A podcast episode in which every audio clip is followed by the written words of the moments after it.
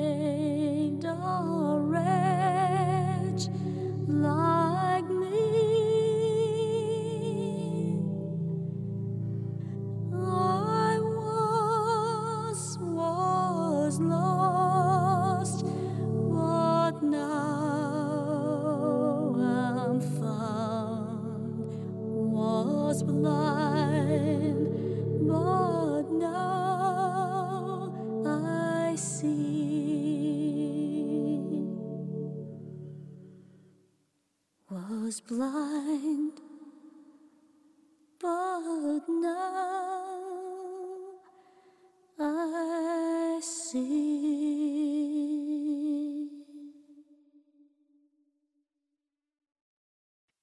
Welcome to Pilgrim's Progress.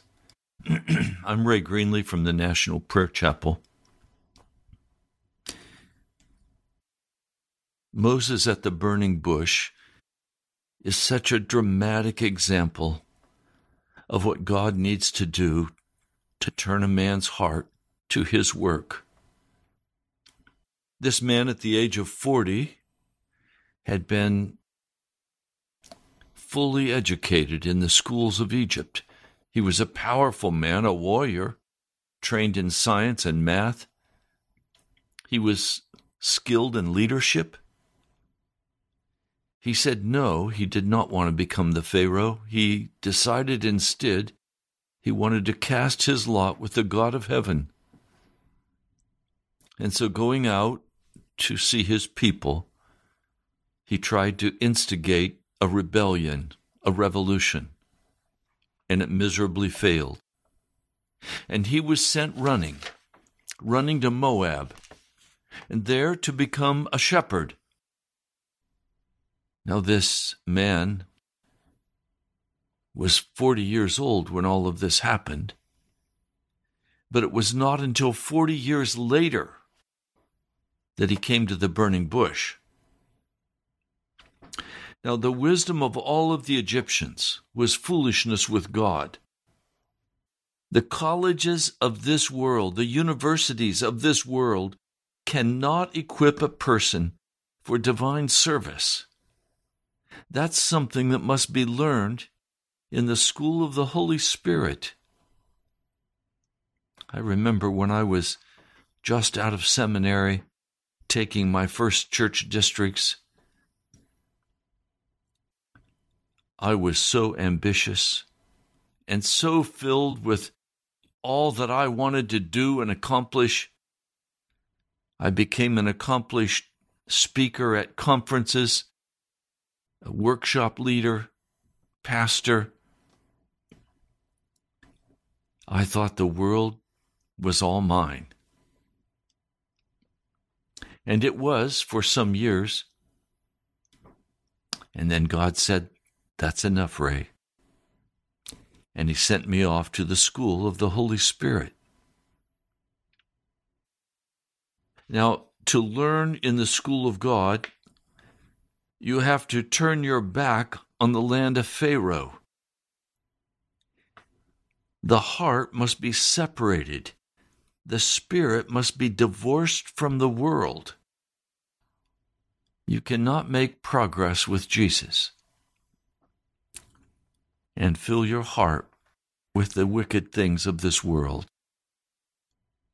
You have to be separated from the television, from the movies, from the professional sports. Oh, Pastor, there's nothing wrong with some of this. Well, maybe not, but I can tell you now you're going to have to be separated from this Egyptian philosophy. You're going to have to be separated out to the Holy Spirit. You see, the hand of man can never mold a vessel for our Master's use. The one who is to use the vessel must also prepare it so Moses kept the flocks of Jethro, and he went to the backside of the desert.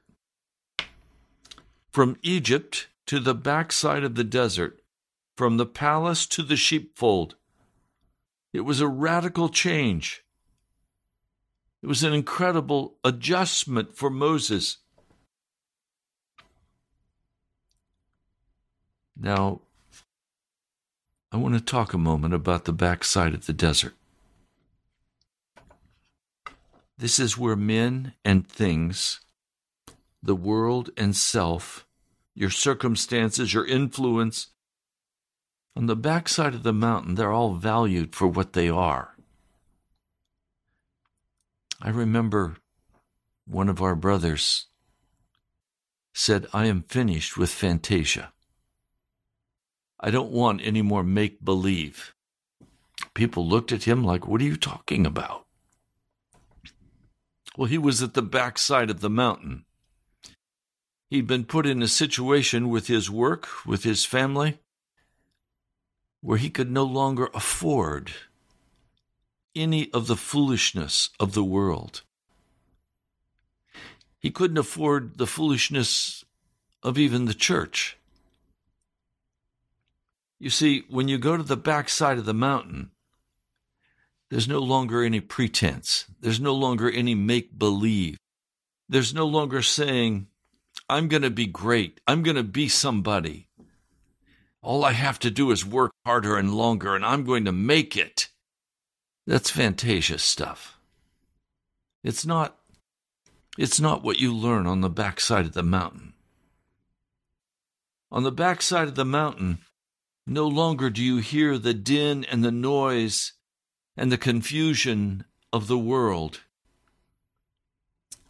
You're no longer concerned with the crash of the, of the dollar. The commercial world is not heard there. There's no sigh of ambition in the heart. There's no longer a thirst for gold or silver. The eye is not dimmed with lust the heart is not swollen with pride. Human applause no longer has any effect on you. You're not elated by people's approval, and you're not depressed when they censure your actions or your beliefs or your words. Everything is set in your heart, in the backside of the mountain. Everything is set in your heart in the presence of God. Now, I'm not pretending that it's easy. It's not. Remember the story of Rees Howell. He was told that he must give his mission to someone else and he must withdraw. And everyone would say he saw his ministry as a failure and now he's gone off to sulk. Everyone would say, What's he doing? And then the Lord had him stop cutting his hair for an intercession and stop shaving his beard. And soon he looked like John the Baptist. At first, he was utterly ashamed. He was embarrassed. But finally, the day came when he could walk down the street and people no longer had any influence over how he felt. Instead, he began to influence others as they would say, drawing back, There is a holy man of God. Well, this is what happens on the backside of the mountain. You withdraw your sense of worth or value from other human persons. And you begin to commune with the living God because in the stillness that's all there is. It is only God. Now, please also know that God is not in a hurry with a man on the backside of the mountain. I know from experience, I know from current experience, that God is not in a hurry. Others may censure and criticize and condemn, but after a period of time, all that matters to you is the approval of Almighty God. No one else's approval or censure has any effect on you. Not to say that you don't care deeply for other people. I've made mistakes, and those mistakes I've grieved deeply over and have repented of as I have gone through this deep valley of the shadow of death, the backside of the mountain now for many years.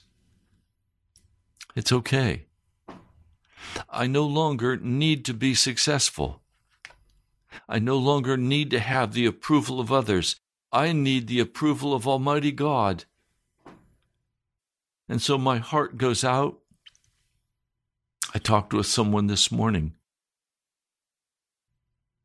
They came to my door a person who is very smart, way beyond the capacity of most people. But this person has not spent time yet in the desert. They've not been on the backside of the mountain. And so their words and actions reflect their own desires, not the desires of the Holy Spirit.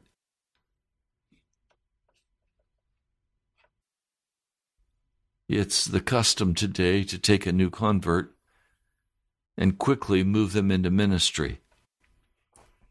I've heard pastors say you have to immediately get a new person involved in ministry or they'll leave. I don't believe that. A new person will have a great downfall if they quickly go into ministry. They need to have time to sit back and not be heard, not be in leadership. They need to have time to season in the presence of God. They should not be praised, honored. That will be destructive for them. Instead, they need to quietly confess Jesus and begin to learn what it means to be in His presence and humble their hearts before Him. So we've done a great disservice and we've ruined many new Christians by allowing them to be filled with pride, arrogance. See, God is not in a hurry. I know it's so easy when God puts us on that back shelf to become extremely impatient with God. And then God has to put us back in the fire. And then once more set us on the shelf so we can cool down, so He can speak with us, so that He can handle us. Many of you today understand what I'm talking about. You have lived much on the back shelf, and you've wondered, will my life ever be of any value to God? Will my service ever be of any value? There are others of you who have never been on the back place of the of the mountain of the desert, and you're always out there filled with your own knowledge and with your own suggestions and with your own ideas and you can make things work. Just give you a chance and you'll show me what you can do. No, we need to sit on that back bench. We need to humble our hearts. We need to be much alone with the God of heaven. That is the first requisite for any man or woman who wishes to serve the Almighty God, who would like to be of use to the Almighty God in the work of saving the souls of lost men and women. Now, it's of interest to me that as Moses is sent off into this desert place where he will herd a small herd of sheep that aren't even his own, for 40 years he will own nothing. Now, it's interesting to me that we know almost nothing about what happened to him in that desert journey. God's dealings with Moses are not revealed to us in the scriptures. Now, it's also of note that the Apostle Paul went through the same thing. And we don't know much about what happened to the Apostle Paul. God's dealing is with each person independently and he must bring to bear the pressures, he must bring to bear the discipline, he must bring to bear the love and the affirmation. He must bring all that is necessary to that one individual because we are all different. So one man may spend 40 years in the wilderness and another man will be used for something very different. He may spend only five years. But it is a given that every person who is used by God will have to go through a desert journey. And in that desert journey, we must make decisions about whether we will rebel against the word of the living God to our heart or whether we will obey that word. All of us who are going to be used by the Almighty will have spent our time in the desert. Now, one new Christian said to me, How is that possible? That's not the way of God. God wants us to come forward and immediately begin to soul win, immediately go out and win other people to Jesus. I've watched as some have tried to do that and utterly failed. Finally, give up on the whole operation of trying to win others to Jesus and turn their direction away from the kingdom of God and become filled with their own ideas and their own flesh and their own wisdom. And for those, all I can do is pray that God will have mercy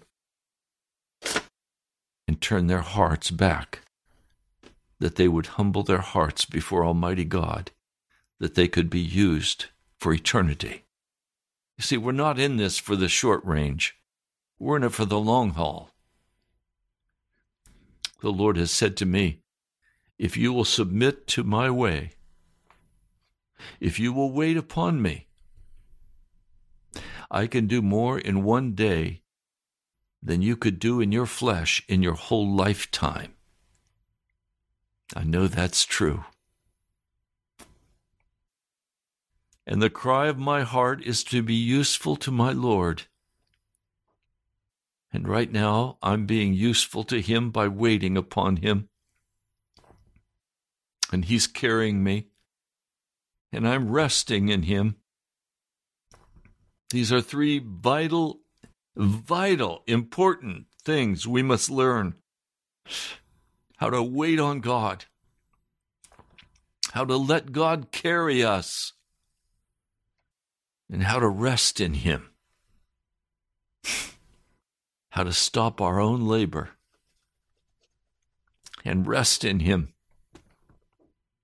We must learn that we must be utterly and totally dependent upon God. No, I know how many times I've led a board meeting in a church and we've come up with our own plans. And then we've said, now let's pray and ask God to bless these plans. And then we go out and all action. Let's get this program off the ground. Let's move this thing forward. Let's go. And much action can be done and even results can occur. But it's not the result for the eternal kingdom of God. To accomplish something for the kingdom of God, we must be seasoned in the Holy Spirit. We must be filled and baptized in the Holy Spirit. And we must then trust in Him for every step of the way and walk by faith. And so we cry out to God, and He answers us. And part of what we learn walking in the desert is that we will die if we do not depend utterly, totally, and completely on our Lord Jesus Christ. He is who He says He is.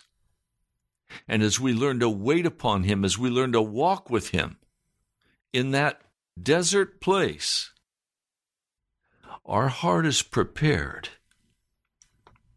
for a Shekinah revelation of God.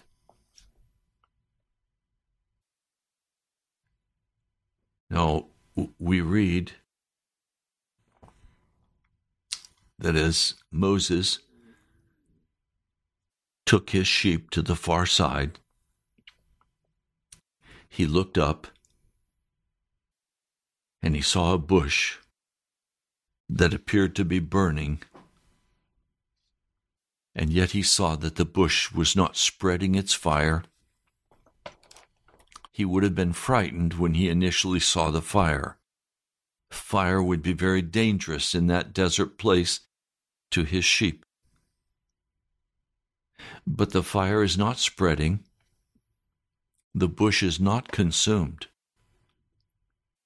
It's a thorn bush, a shrub bush, maybe as tall as a man.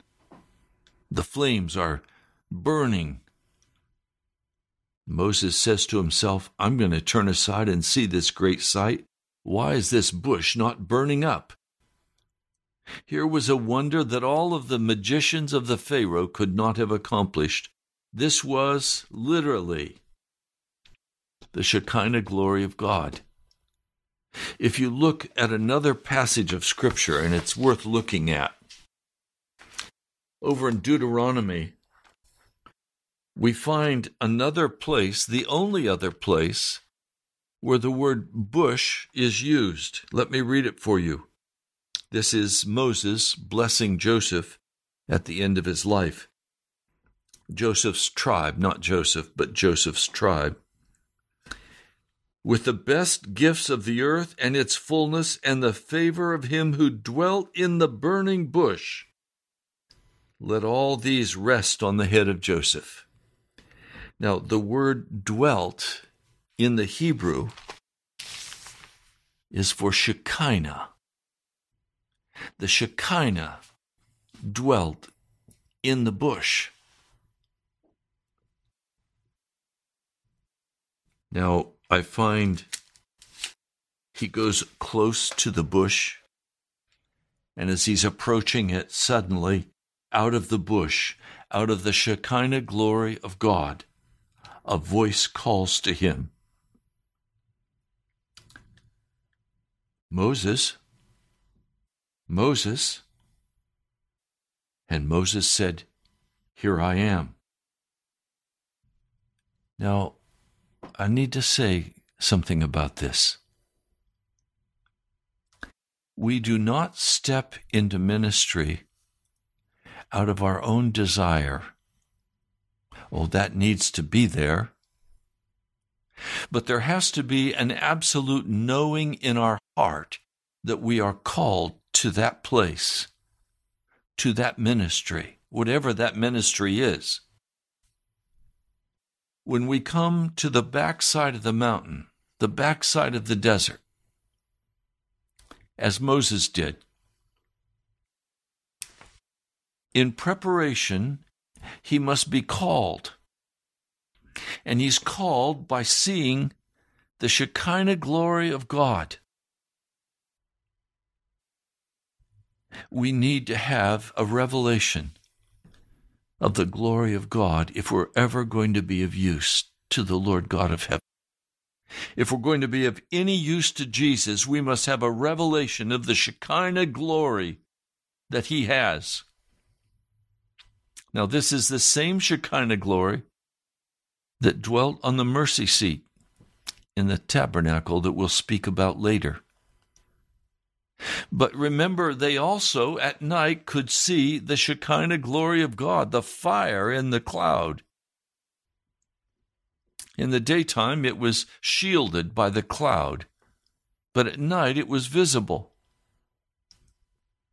And they knew God was with them. Now, this Shekinah glory of God is God's holiness. Fire represents judgment in the scriptures.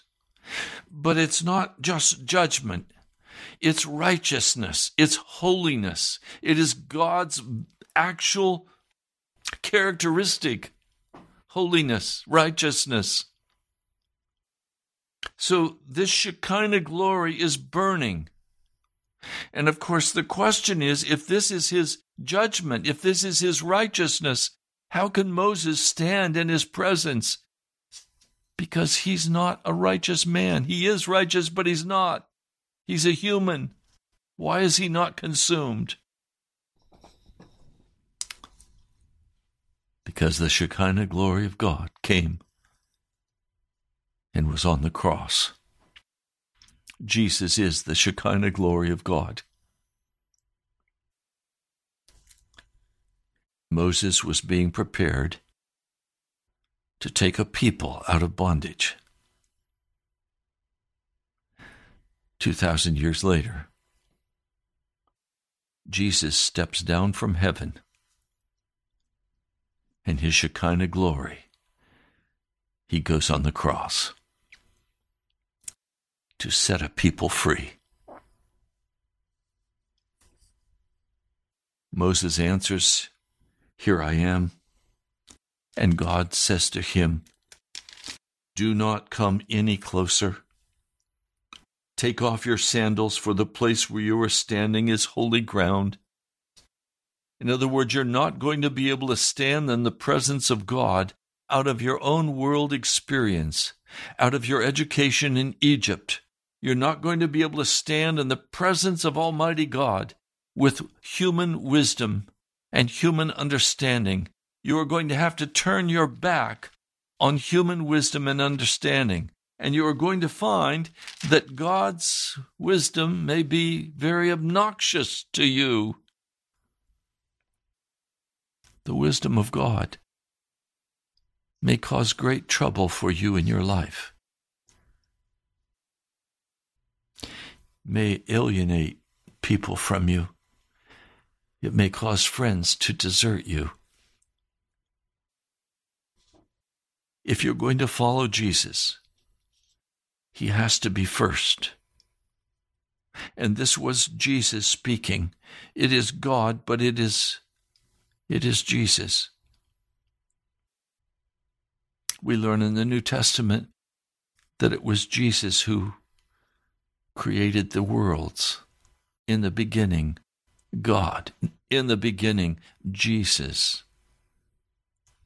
We're told that in the Gospel of John, the first chapter. We're told that in, in Colossians, the first chapter. We're told that in Ephesians, the first chapter. Jesus is God.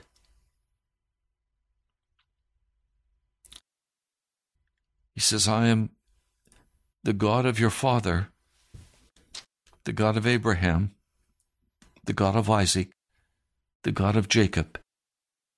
He's saying, I am the God of the covenant. I am the God who made a covenant with Abraham and with Isaac and with Jacob. You cannot understand who Jesus is if you don't understand that he operates by covenant. Jesus died on Calvary's tree because of covenant. We have the New Testament, we have the Old Testament. The word testament or covenant or cut are all the same. Cut meaning a cut made across the palm of a hand and clasping the cut hand of another so that the blood mixes is a blood covenant that can never be broken. And if it is broken, the person who breaks it must die. Jesus came and he clasped hands with the Father.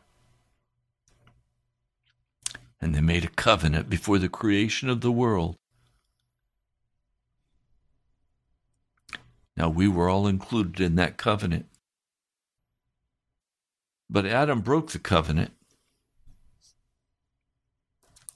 Jesus was representing the human race.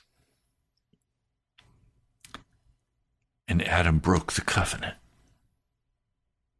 On the day you eat from that tree of the knowledge of good and evil, you will surely die. The covenant was broken. Now we have Jesus coming and dying on the Calvary, the cross, because the covenant was broken. And he is the atoning lamb for the covenant. So here he stands in Shekinah glory, and Moses hides his face because he is afraid to look at God. I want to tell you,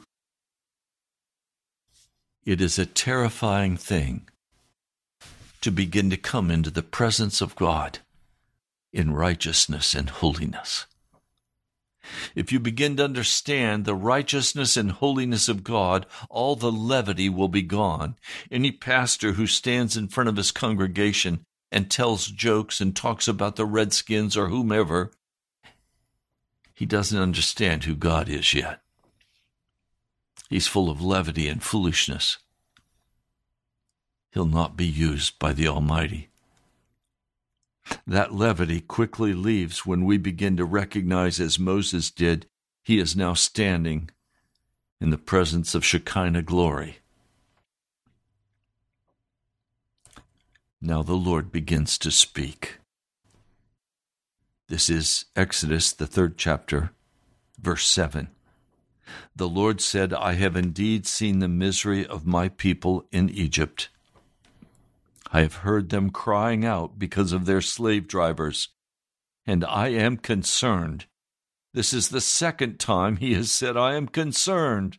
I am so grateful that God is concerned about you and about me. that causes great joy to rise up in my heart. I trust Him. I totally, for my life, am dependent upon God. He says, I have come down to rescue them from the hand of the Egyptians and to bring them up out of that land into a good and spacious land, a land flowing with milk and honey. You notice, he says, I have come down to rescue them. He does not say, I've come down to consider whether or not they're worth my rescuing. No, he is a God of covenant. He has a covenant with these people. He's not going to rescue them because they are worthy. He's not rescuing you from the world of sin because you're worthy. While we were yet sinners, He loved us. Your salvation is not at hand because you're better than somebody else. Your salvation comes because God intends to come and call you. And if you make the decision to follow Him, and if you make the decision to surrender to Him, and if you make the decision to be serious about Jesus, He has come to rescue you. He's come to transform you into his own likeness so that when you see him, you will be like him. He has come to rescue you. He's concerned about you. He says to Moses, I've seen their suffering. I want to tell you today God sees your suffering. And you can take that suffering and you can take that bitterness of heart, you can take that and you can go into your cave and you can feel bad, you can feel sorry for yourself, or you can rush out with the burden of that suffering and come to Jesus and by faith reach out and touch his garment, and you will be healed. We walk by faith and not by sight. And so you have to decide am I going to live in my cave? Or am I going to come in my nakedness? Or am I going to hide? Some of you have so hidden your feelings. You've so hidden your suffering. You've got to come out of that cave, out of that addiction, Bring it all to Jesus. Bring it all and lay it out before Him and tell Him all about it. Share the pain and the anguish. Share the bitterness and the embarrassment. Share it all with Jesus. He's concerned about you. I have to tell you, I don't know how I could have survived what I've walked through if I didn't know beyond any question that God was concerned for me.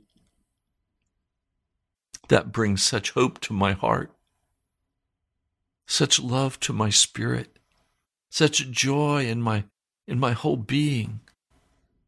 God is concerned for me. God is concerned for you today.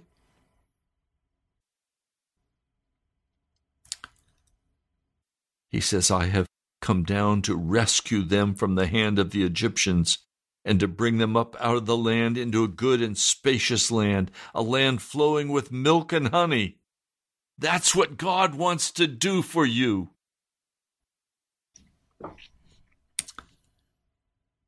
God said, I am sending you to Pharaoh to bring my people the Israelites out of Egypt. And Moses said to God, Who am I that I should go to Pharaoh and bring the Israelites out of Egypt?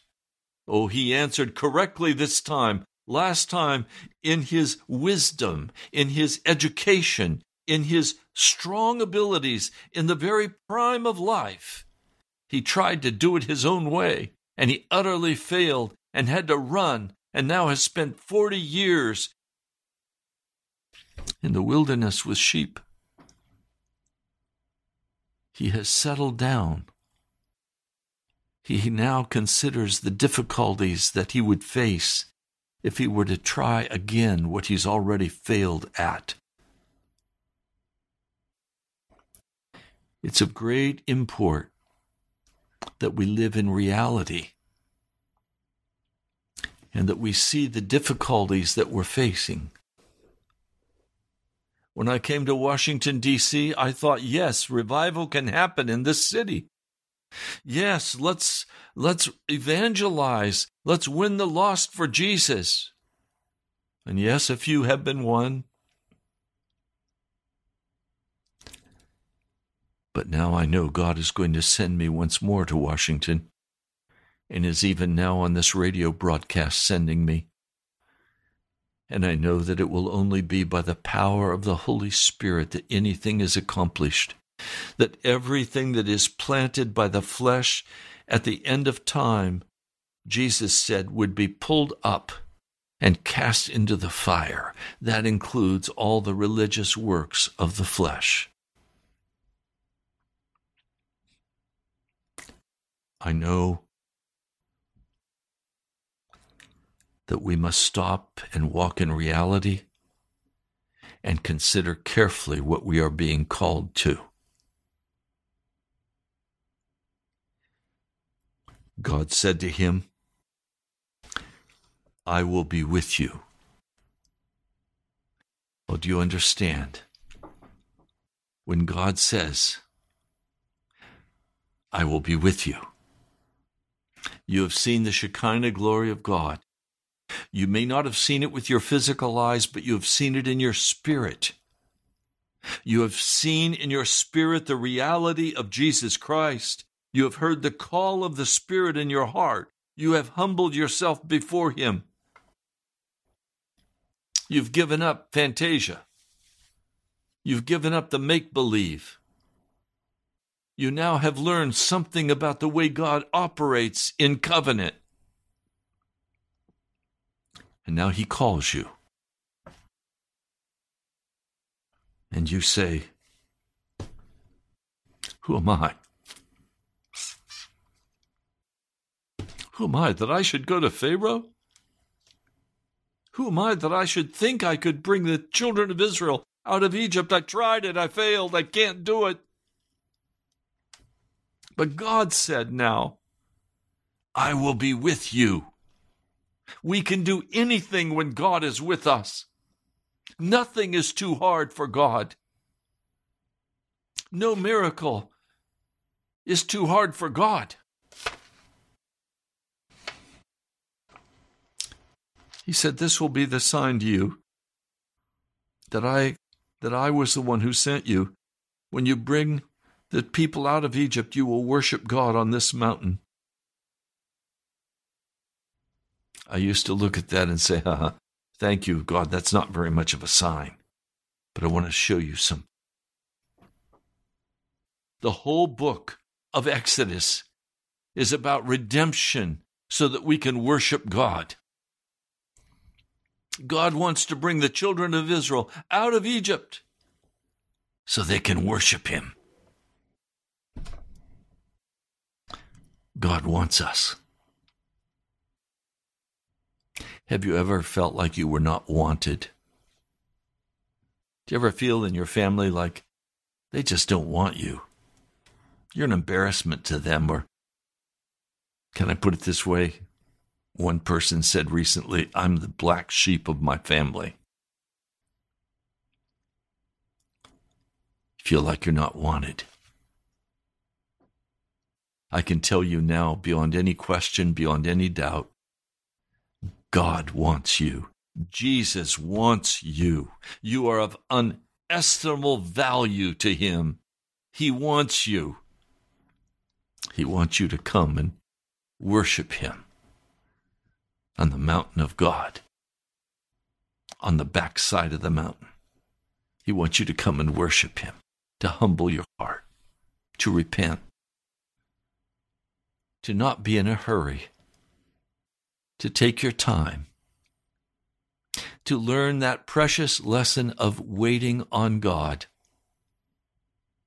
To learn the precious lesson that only Jesus can carry you through. You can't do it on your own. You see, we foolishly think, oh, we can do this and we can do that. And there's much we have uh, an ability and skill to do, and it's here and we can do it. Don't you understand? You're going to die.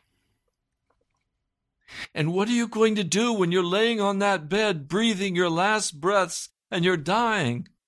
Then what are you going to do? You can't save yourself. You can't rescue yourself. You're dying, and your life is over. It's at an end. And now, where will you spend eternity? Have you acknowledged that God wants you? Have you acknowledged and waited upon God? Have you learned that only God can carry you through this life, or are you still enamored by your own skills and your own ability, filled with pride and arrogance? Have you learned how to rest in Jesus? When you die, you're either going to be resting in Jesus or you're going to be strangling in the power of the devil and you will be sent to hell. It's that simple.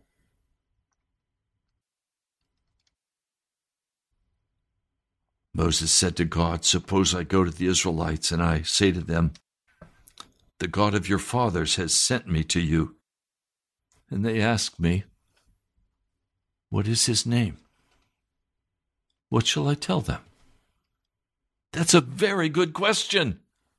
God does not rebuke him for asking that question. Instead, he gives a very straight answer.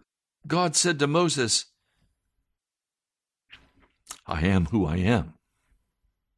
I was, I am, I will be. The verb to be. That's who God is self existent, eternal. That's who God is. This is the Jehovah. That is what you are to say to the Israelites. I, I am, has sent me to you. We use Lord. I am.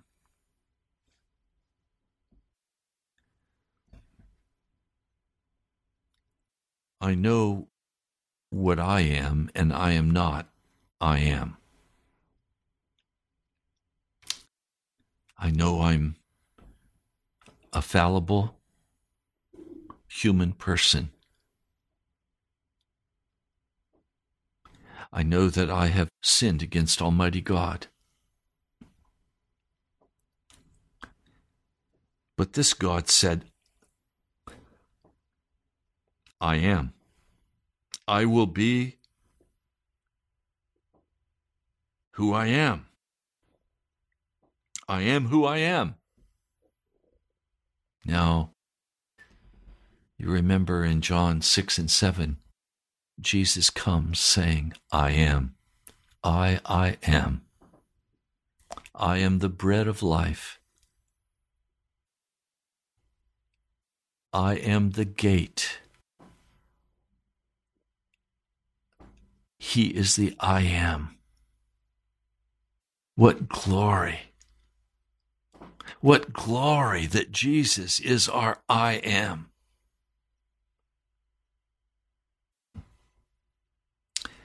This is what you're to say to the Israelites I am has sent me to you. He is being told to go in the authority and the power of God, that God will go with him.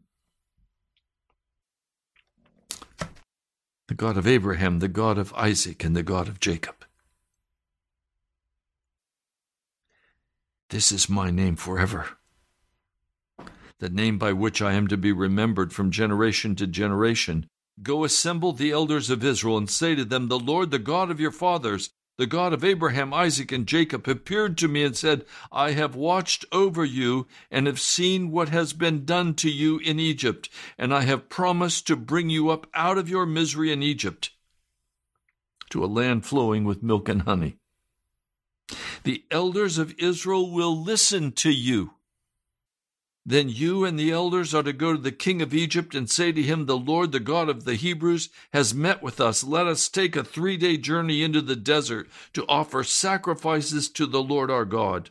But I know the king of Egypt will not let you go unless a mighty hand compels him. So I will stretch out my hand and strike the Egyptians with all the wonders that I will perform among them, and after that he will let you go. Now, chapter 4, Moses says, What if they do not believe me or listen? The Lord God, in verse 18 and on, in verse 16, he says, They will listen to you. But now Moses directly counters God to his face. He disagrees with God to his face. It's so easy to become accustomed to religious things that we think we can even disagree with God. Remember, John the Baptist did the same thing with Jesus. Jesus came and said, I have to be baptized, John. And John did everything he could to deter him saying, No, no, no, no, no, you can't. Remember Peter? No, Jesus, you can't go to the cross. And Jesus had to say, Get behind me, Satan.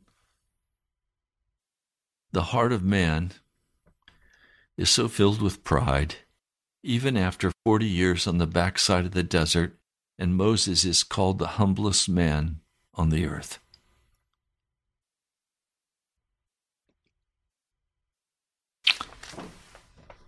Well, we're going to end the study there. I'm going to come back and pick it up in chapter 4. Please read ahead, chapter 4, 5. I want to close by saying, I hope you've heard the message today. God loves you. And He's going to train you in the school of the Holy Spirit if you will submit so that you could be useful to Him. He's concerned for you. Are you willing to make those hard choices and hard decisions? To turn away from Egypt and Pharaoh and the world's applause? Are you willing to humble your heart and run with all of your brokenness to Jesus? Well, that's it for today. Please, if you'd like to donate to the work of God, the work of the gospel, go to our webpage, nationalprayerchapel.com. Click on the donate button, and it will, if you follow it carefully, it will take you to the PayPal. You can also write to me, the National Prayer Chapel, Post Office Box 2346, Woodbridge, Virginia 22195. My brother, my sister, I love you. God bless you. Thank you for listening today.